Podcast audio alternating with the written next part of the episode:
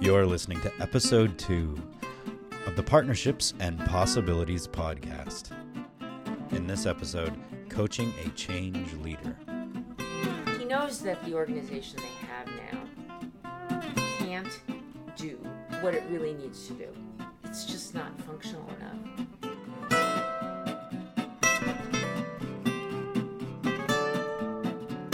Hi, I'm Sharon, And I'm Diana.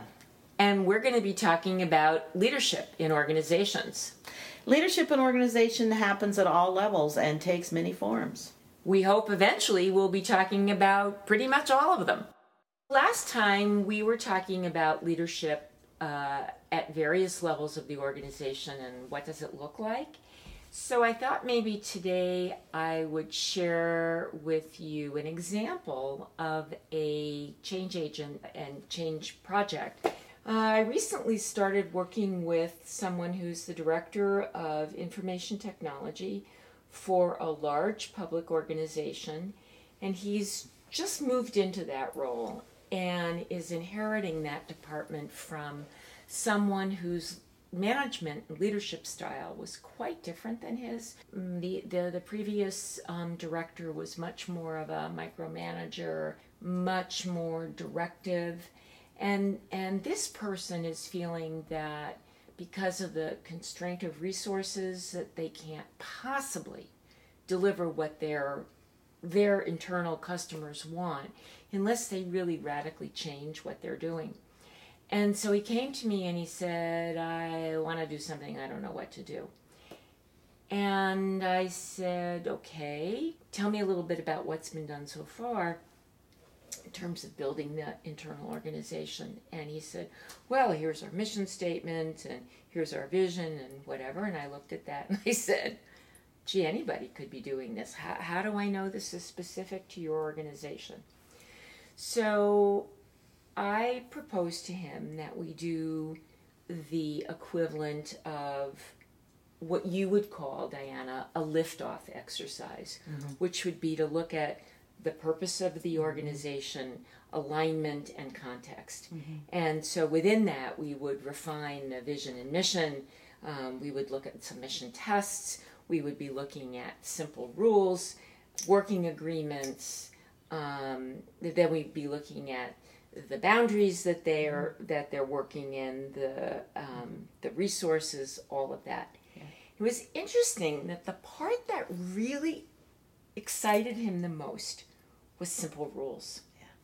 You know, he really got excited about the idea that they could um, get their heads around some rules that would apply to everybody within their organization um, and help them make decisions, determine priorities, kind of no matter what.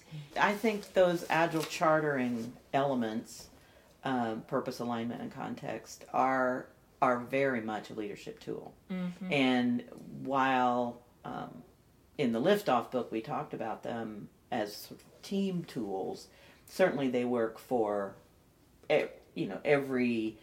Uh, organizational unit, whether it's a department or a Right, whole right. organization or whatever. So I think that's very intriguing to to think about starting there.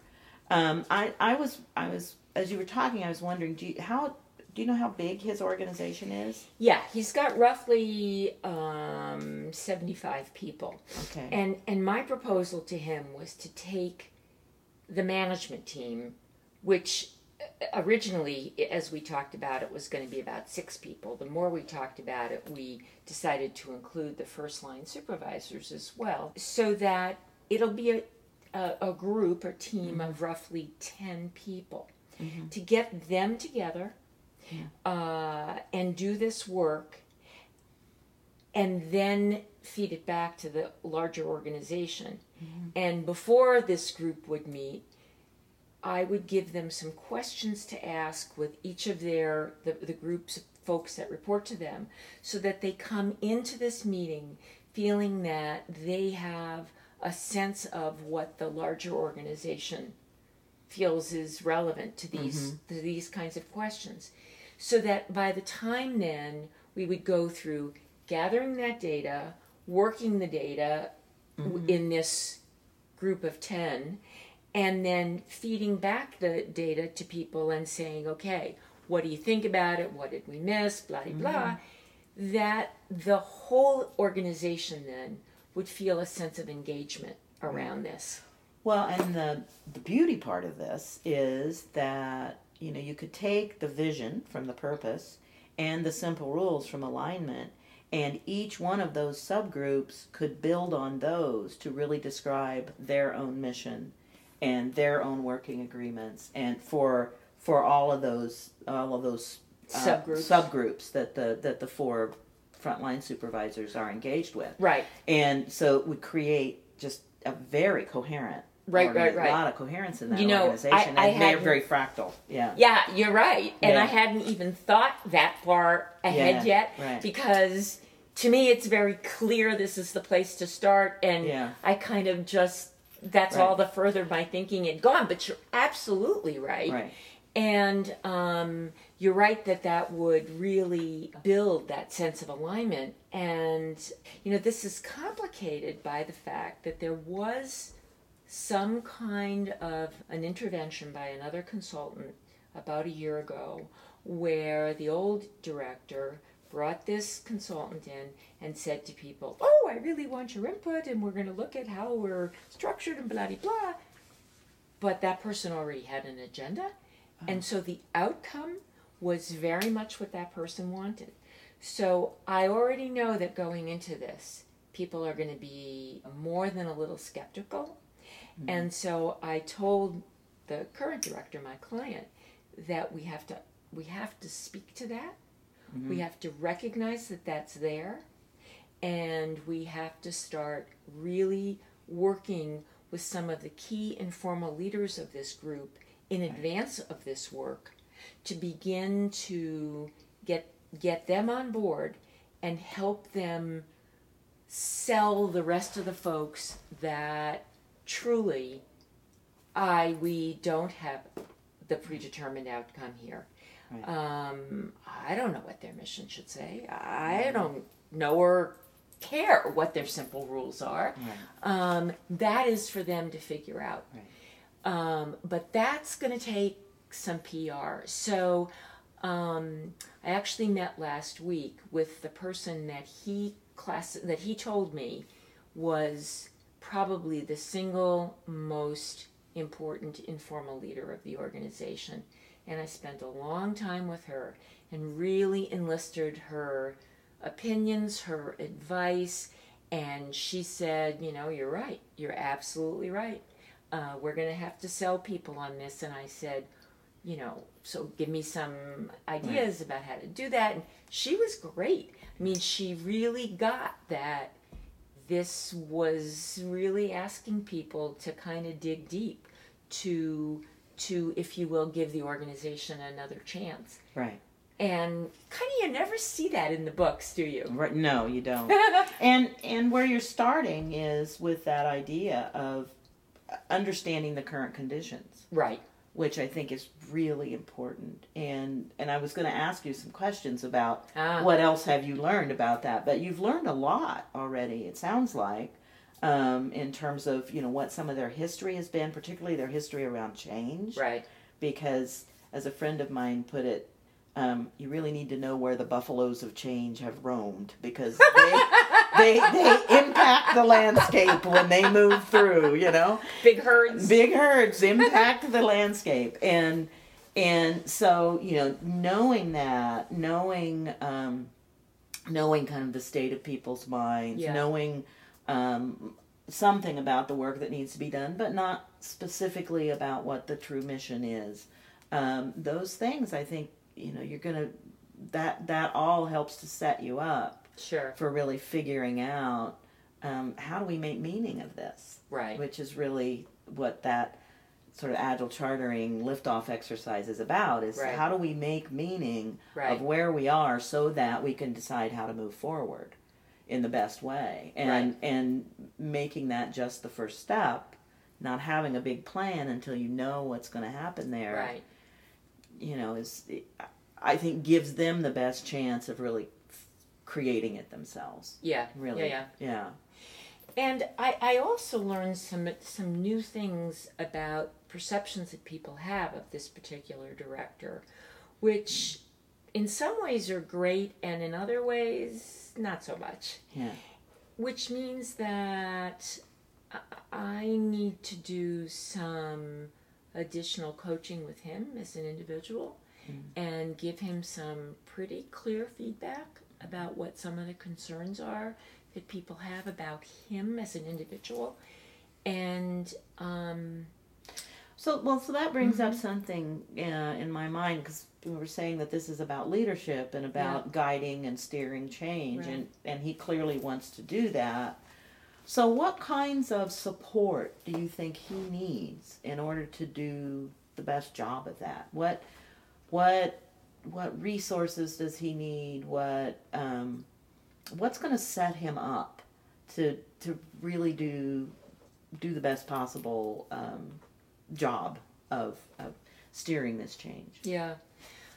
I, I certainly I think one of them is access to very direct unvarnished feedback. There are, you know, there are some things that he needs to address about how he comes across to people that evidently people have been hmm, less than direct with him.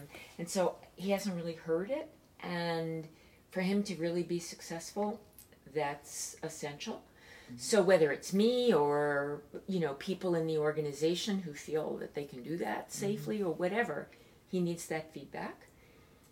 He needs some time to be able to process that stuff where he's, you know, so that he's not just constantly in high reactive, fill up my plate, give me more, get, you know, more, more, more, more, because then it becomes easier to just do next item on the plate, next item on the plate, and not spend the time going inside and thinking about what that means and, you know, giving up some behaviors that maybe aren't serving him so well. I, I always believe that one of the hardest things for leaders when it comes to big change efforts is it's easy for them to point at other people and say, you should change, they should change. But when you're steering a change, you better darn well be open to what it is about you that has to change. Because you've got a model changing. Absolutely. you've got and, model and say to people, yeah. in essence, by your behavior, I'm never too old to learn. I'm never too old to change. And changing conditions mean that, you know, I, we have to adapt. Right. And so the it's not necessarily that, you know, the skills and the behaviors that got you where you are are going to continue to serve you. In fact, very likely they're not. Mm-hmm. So, so. But you can build on them. You can build on yeah. them. You yeah. know, you take the best of what what you did in the past and the things that worked effectively and build on them. But the chances are there are some things that no longer are serving you. And getting clear about what those are and then having the courage to move forward is you know the old Gandhi uh, mm-hmm. uh, you know be the change you want to see in the world right. I mean that's very much a leadership role in managing right. change well and it, it reminds me that in um, in many of the agile methods when they talk about values um, extreme programming yeah. and, and scrum they talk about courage as a value mm-hmm. that in order to really make the changes that we need to make, we, we have to have the courage to yeah. to do what's right. We, we that's so that's a little bit about you know what kind of support he's going to need. Mm-hmm. Um, how how what how do you think he will need to support his direct reports? Because of course that's the next group. Right. So what what support do you see them needing, and what can he provide them? Well, it's it's pretty clear to me from listening to both him and some of the other people I've spoken with that some of the people in that group uh, are going to need a fair amount of coaching. Uh, I think this director has the potential to be an okay coach but it may take some coaching of him to be able to get him to to to hone in on the things that he needs to be coaching other people about that's one thing i think they by and large have grown up in this technical organization and have not read or or been exposed very much to information about what good and effective um, management or supervision looks like. So I think there's that. And particularly, probably not management or supervision of more group work as opposed to individual contributors. That's correct. Yeah. And the other thing is that, like many, many IT organizations, it's very male dominated. Mm-hmm. There are very few women, and the few women that are there wind up being in the role of, you know, the nurturers. They get to organize all the birthdays, they get to do all the caretaking, they get to be the ones who are the, the listening posts for the men. You know, I, I, I've been in that role myself, so I yeah. know it well. And so I think some of the men need to learn how to supervise and and manage women employees, mm-hmm. um, and they don't have those skills yet. There's no reason why anyone ever. I mean, no one ever demanded it of them. Um, so, and I don't think it's rocket science. I think they could learn that, but somebody is going to yeah. have to provide that to them one way or the other, whether it's by modeling, whether it's by um, giving them some material to read, uh, by exposing them to some, you know, stuff on the web. There's stuff out well, there. It sounds like opportunities for them to get feedback as well. That's, yeah. that's clear and direct and non-judgmental. Yeah. Yeah. That would be useful too. Yeah. That would be useful. so well. that they can begin to see their own behaviors in a different light, maybe. Right. Or just see them. Right. I mean, most of us right. walk around not really able to see our own behaviors right. in any case, and right. and so and and a real leadership skill is being able to see what your impact is when you show up in a place, or yeah. or you know how your behaviors affect others, and be able to see your own behaviors in that way. That's always you know if I tricky. were ruling the world, right? which of course I'm not, but if I were, one of the books that I would make um, all of the men in that organization read um, is uh, Disappearing Acts, Joyce Fletcher's right. book, right. because I think she does the most fabulous job of anybody I've ever seen describing all of those behaviors that women perform in the workplace, which are seen as their, well, they just do that because they're women, um, but what, what, which in fact serve as kind of the um, the social glue um, and if they don't do it, they get, you know, right. dissed and punished for it. But when they do do it, they get no credit. They're it's like seen. they, you know, it's just extra stuff that that gets layered on the, on top of the actual work that they do. Mm-hmm. So um, I think it's just other duties as assigned. Yeah, exactly. yeah. So back to the director. When yeah. you think about helping his group move through this liftoff agile chartering yeah. process how how are you going to go about is that going to be sort of a one day meeting is it going to be a series of things over time how how are you thinking about that right now okay i'll answer that but i forgot one other thing that i okay. want to add when you asked how how right. you know what kind of support i should say to you that he had already discussed this with his boss uh. who was very on board with it. And I, with his permission, made a point of discussing it with his boss as well, made sure that all of the questions that the boss had were answered, um, and got the reassurance from the boss that there would be money available for this. Okay. Uh, so that it, he has you know, resources. He has some resources yeah. to do this. Not unlimited, but some yeah. resources to do this. So here's how I'm thinking about it right now. The first step uh, was to, to, to meet with some of the informal leaders of the organization. I'm doing that right now, kind of planting some seeds, letting them ask some questions. Second step is I'm going to come to the next meeting in about two or three weeks that he has with his direct reports and their direct reports. And I'm going to do an overview of what the plan is. Mm-hmm. And at that point, I'm going to tell them that um, a letter will be coming to them with some questions that he and I have reviewed that we would like them to go out and talk to their people about mm-hmm. and give them a couple of weeks. And then we have an offsite planned for the better part of a day to do this the liftoff work mm-hmm. Uh, and then the step after that would be to digest that material put it in a form that it can go back to the larger organization bring the entire organization together for mm, like a maybe two or three hour meeting um, to review all of this and then see what the next steps are. Right. Go from there. So if if they chose to then go off and do their own, Yeah.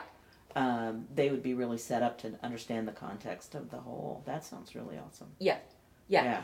And and at that point we could see whether if they felt perhaps like they needed some you know some phone support or um, you know an hour you know kind of uh, run stuff by me or whatever we'd figure out how to make that happen as well at that Yeah. point.